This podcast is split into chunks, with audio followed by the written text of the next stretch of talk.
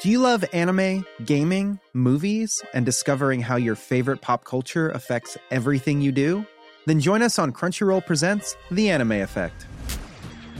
I'm Nick Friedman. I'm Lee Alec Murray. And I'm Leah President. Every week, you can listen in while we break down the latest pop culture news and dish on what new releases we can't get enough of. Whether you love movies, I'm going to tell you all about the uh, hopeful 4K re release of Tron Legacy that happens. I'm right there with you. Or music. The music in this show Yeah. is absolutely incredible. Or anime. And under this mask is another mask.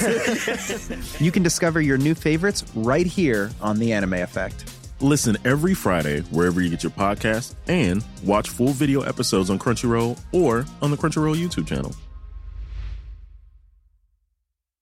Life is made up of many gorgeous moments. Cherish them all, big and small, with Blue Nile. Whether it's for yourself or a loved one, Blue Nile's unrivaled selection of expertly crafted fine jewelry and statement pieces help make all your moments sparkle. Blue Nile's experts are on hand to guide you, and their diamond guarantee ensures you get the highest quality at the best price. Celebrate a life well lived in the most radiant way and save up to 30% at BlueNile.com. That's BlueNile.com.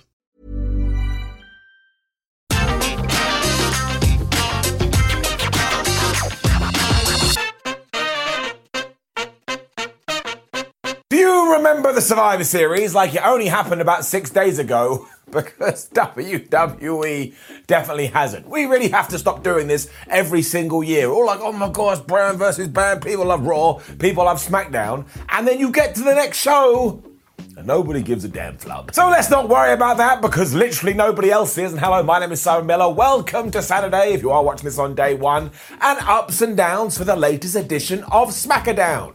You know what we do? We review it. That's what it is with a fancy ass name. Let's up those downs.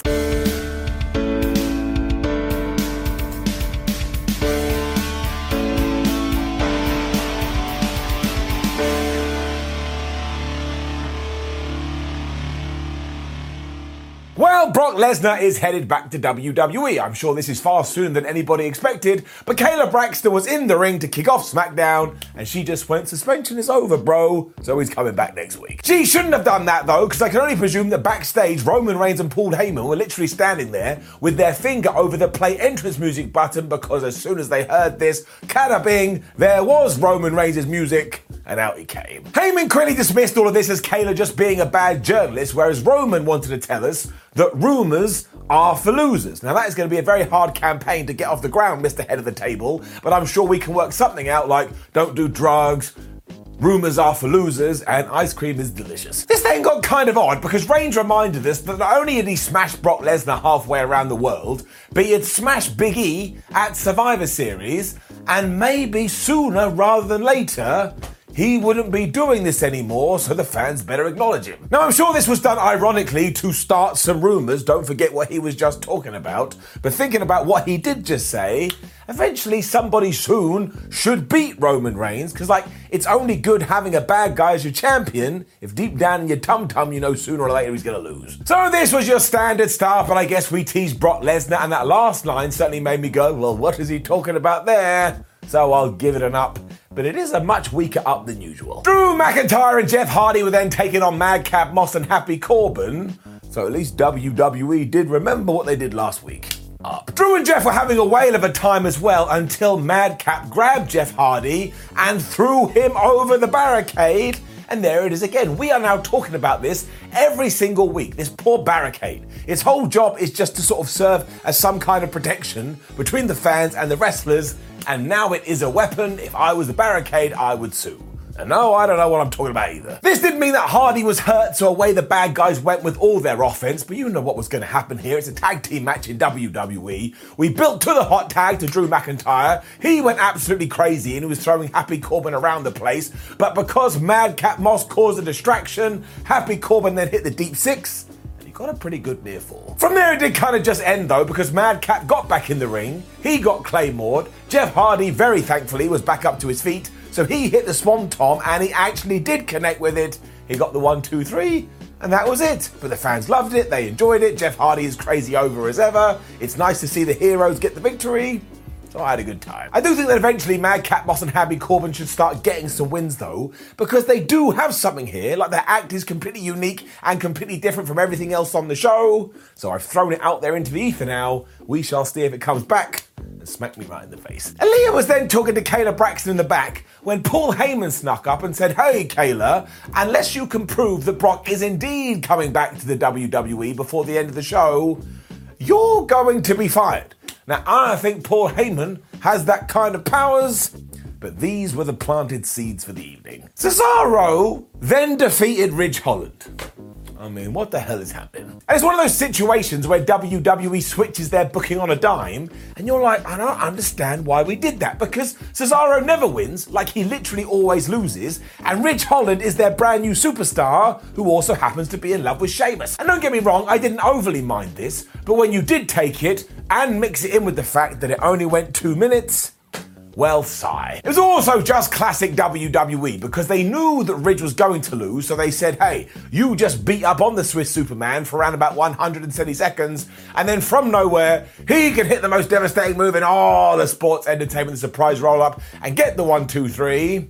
And this is quite exactly what happened. It also meant the win didn't mean anything because we didn't move the story forward at all, so it does get a down. Although I will level with you. I was cracking up here because Ridge Holland came out to Sheamus's music. I mean, at this point, we may as well call him Ridgemas, and that sounds a little bit like Christmas. Once again, I don't know how we got here. Sheamus was also on commentary throughout all of this, so I don't really see why he didn't get involved. This whole relationship is just a little bit freaky deaky and is getting it down. Drew McIntyre then asked Sonya Deville and Adam Pearce if he could be in the Black Friday Battle Royal because, yes, indeedy, that was going to be our main event for the evening, and the winner was going to get a Universal title shot and probably, I don't know, 50% off at WWEshop.com. And it was then a Thanksgiving leftovers throwdown. Now, don't start hitting your computer or throwing your phone into the floor going, well, this thing is busted, because no way did those words come out of Simon's mouth, but they did. It was a Thanksgiving throwdown showdown, or words to that effect. And it just felt like the powers that be were absolutely livid that Thanksgiving hadn't landed on the same day as one of their shows, so they just thought and thought and thought and came up with this. And look, I like goofiness and I like ridiculousness, but this was just super duper lame. Now, again, wasn't the real issue here either, because it only went three minutes and really, it didn't feature much of Thanksgiving anything. Like there was a Thanksgiving table with a bunch of stuff on it, and eventually a ham got involved. But I thought there was going to be mashed potato and sweet potatoes and everything like this. But no, it was just a goofy, goofy name slapped onto something because it just so happened to be Thanksgiving. And there was a distraction here as well because Shinsuke Nakamura just threw Humberto through a table, and that made everyone go, ah. But actually, it screwed over Shinsuke's friend because Rick Boogs, who was also in this match, he just walked into the wing clipper. He was fighting Angel. Angel got the one, two, three, and I haven't described any of that well at all. But that's because half the time I was sat there completely perplexed as to what I was seeing. So we also have to bring down the board. It rolls up to 123 or 123, as easy as ABC or one big fat down. Some more teasing that Brock is on his way back to the WWE next, although this was about Adam Pearce, who looked absolutely terrified, probably because he knows if it does go down, Lesnar's going to eat him. But isn't he meant to be the general manager? Doesn't he have some say? Can't he just go, no, this isn't happening, but apparently it's going to happen? Also, if you're wondering if anybody explained why an indefinite suspension is no longer indefinite, of course, you didn't get an answer. Shut up. This also led to Charlotte Flair walking to the ring. She wasn't happy. Naturally, she just emoji shrugged when it came to the Survivor Series because we're trying to forget about that. Although she did put the blame entirely on the referee's shoulders because he did miss Becky Lynch breaking the rules, so yes, she's technically right. Soon after, Toni Storm interrupted and she challenged Charlotte Flair as she had been doing. And after the Queen had gone, man, I don't even know who you are, Toni Storm, you suck, they started to fight. However, because there was some Thanksgiving pies on a table, Charlotte took the pie and she threw it into Toni Storm's face. And of course, Toni was livid about this because in the real world, if somebody threw a pie in your face, you'd be like, ah, I'm coming to get you. Although that last bit didn't happen because instead Toni Storm just stood there like she had no idea what was going on. I mean, I think she turned off. I think that's what happened. Somebody actually triggered her on off switch into the off position because then Charlotte got another pie. She threw that into her face, and once again, Storm just stood there like she thought Charlotte Flair was a dinosaur, and therefore, if she didn't move, it wouldn't happen again. So there was absolutely no reaction, and Toni kind of looked like she was going to cry. So, one, this was exactly the same thing we had done on Raw with Liv Morgan, and also, two, I think this is what WWE thinks makes a good female babyface, and I have one word for you, World Wrestling Entertainment. No, just let them kick ass like anybody would, like I say, in the real world. Somebody piled in here right now and pie face me, I wouldn't just go and stand still. I would start throwing bones and I don't understand why it didn't happen here. That was the end of all of this too, and if I genuinely thought Toni Storm was going to beat Charlotte Flair for the title, I'd be like, okay, well, it doesn't really matter, but she will not do that, so she just gonna be some pie face fool. That's what it's gonna do. Sasha Banks is now officially just a babyface too. I mean, I don't know why. She just is. And if you don't like it, once again, shut up. But she was yelling at Sonya Deville here saying, oh my gosh, I was the captain of the Survivor Series team, and if you had let me pick my own members, we wouldn't have lost. Also, what is the deal with Naomi? You gotta calm down. Deville then shouted back, I don't have a problem with Naomi, which is like you meeting up with a friend and going, hello, buddy, how are you? And them going, oh, I didn't kill that guy. You're gonna be like, I think you may have murdered someone. And then for some reason, Sonya went, later on, it's going to be Sasha Banks and Naomi taking on Natalya and Sonya Deville. And no, I don't know why those latter two are now a team every single week but they just are. We then had another Xia Li video, and I hope she makes it to SmackDown quicker than Veer is making his way to Raw. And then it was this tag team match, and it was the usual stuff with a little bit of a twist. I had entertained by it up. Sonya was on commentary to protest her innocence the whole time, which is like me telling you I'm not bald, it's a camera trick. And yeah, you know the deal, as we already talked about when it comes to WWE tag team matches. Somebody gets beaten up, in this case Naomi, they get the hot tag, in this case to Sasha Banks, and she runs wild. But here, even though she was trying to get this most warm of slaps, she wasn't able to, and it kind of looked like Shayna Baszler and Talia was going to win. As it turned out, though, it actually didn't matter because Shayna Baszler and Sasha Banks got into it on the outside, and then back in the ring, Naomi scored with a sunset flip. And she got the one, two, three. Naomi also got into Deville's face afterwards, who just stood there clapping like a seal. But what I liked about this most is that it painted Naomi like a real warrior, like somebody you would actually get behind. Because even though she wasn't able to make the tag, she was still able to win.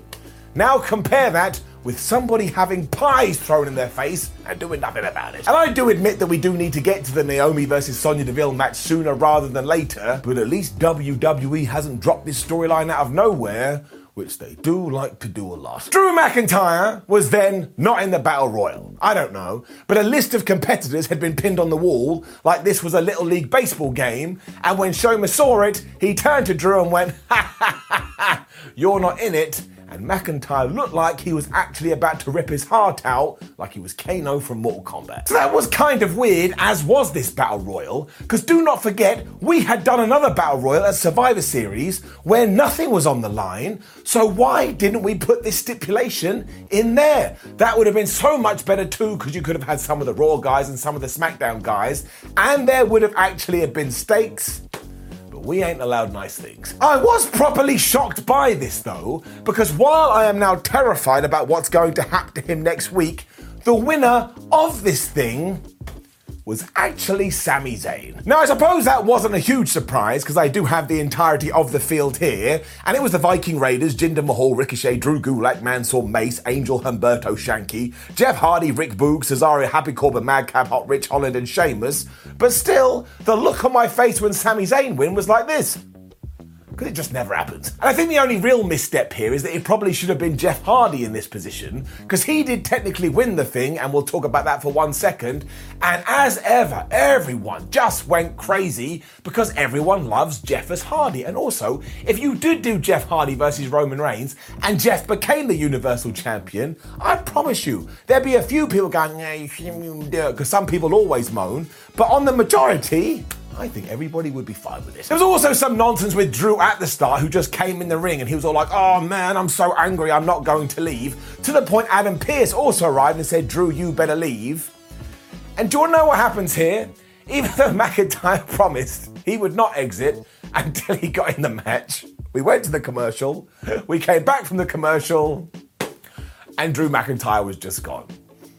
And did anybody address this? No. So maybe they gave him some sweets. Maybe they put a bag of Skittles out their pocket and they were like, oh, Drew. And Drew was like, oh, Skittles. So they kind of tempted him to the back. But I'm sorry, you cannot get away with that down. I mean, what a waste of time. The final three as well was Sheamus, Happy Corbin, and Jeff Hardy. And even though Sheamus and Happy Corbin pretended to work together, of course, Happy Corbin turned on Sheamus almost instantly and chucked him over the top rope, and I enjoyed that because it suits his character. And then, yes, Jeff Hardy got rid of him, and he was the winner, and everyone was going, oh my gosh, this is the best thing ever, I can't believe it. However, earlier on in the match, Sami Zayn had been thrown out of the middle rope, so he snuck back in, he pulled a Shawn Michaels, he pushed Jeff Hardy off the top rope, and he is actually now, if you can believe it, your number one contender. And again, this shocked me so much in a wonderful way. I am giving it up. What we do have to talk about is the fact that, as ever, the commentators act in a way that we, the fans, don't act because for some reason we have more information than them. Like, I saw Sami get thrown out through the second rope, so I was like, well, okay, he hasn't been eliminated. But Michael Cole and Pat McAfee are just like, oh my gosh, no, where did this come from? And we have to stop doing that because it just makes them seem really, really dumb. We then ignored this victory straight away because even though Kayla Braxton was going to interview Sami Zayn, she went, oh no, someone magical is talking into my ear, and I have just learned that Brock Lesnar is officially coming back to SmackDown next week. So who the hell was feeding her this information? Because it wasn't Adam Pearce and it wasn't Sonya Deville. Maybe it was the wizard in the sky. So I did have this wrong because I presumed we do Roman Reigns versus Sami Zayn and Roman would just kill him, but instead Lesnar is going to do that instead. I mean, he's probably going to rip the hair right out of Sami Zayn's face. This brought us to the end of SmackDown 2, and it's kind of becoming clear that WWE doesn't have a concurrent plan for the blue brand, and now it's starting to cause an issue. Because you can see a mile away that Drew McIntyre was meant to be in this spot, but then clearly WWE have got worried about ratings or whatever, so they've gone, oh my gosh, put the panic Brock Lesnar button. So now he is returning, and it's just a bit of the mess. And there is good things here, but really, you should have an end game for this Roman Reigns thing, and I don't think that we do, unless it's Thanos, but it's not. So unfortunately, it's got to get it down. Do you love anime, gaming, movies, and discovering how your favorite pop culture affects everything you do? Then join us on Crunchyroll Presents The Anime Effect. I'm Nick Friedman. I'm Lee Alec Murray. And I'm Leah President. Every week, you can listen in while we break down the latest pop culture news and dish on what new releases we can't get enough of. Whether you love movies, I'm going to tell you all about the uh, hopeful 4K re release of Tron Legacy that happens. I'm right there with you. Or music. The music in this show Yeah. is absolutely incredible. Or anime. And under this mask is another mask. you can discover your new favorites right here on The Anime Effect. Listen every Friday wherever you get your podcasts and watch full video episodes on Crunchyroll or on the Crunchyroll YouTube channel.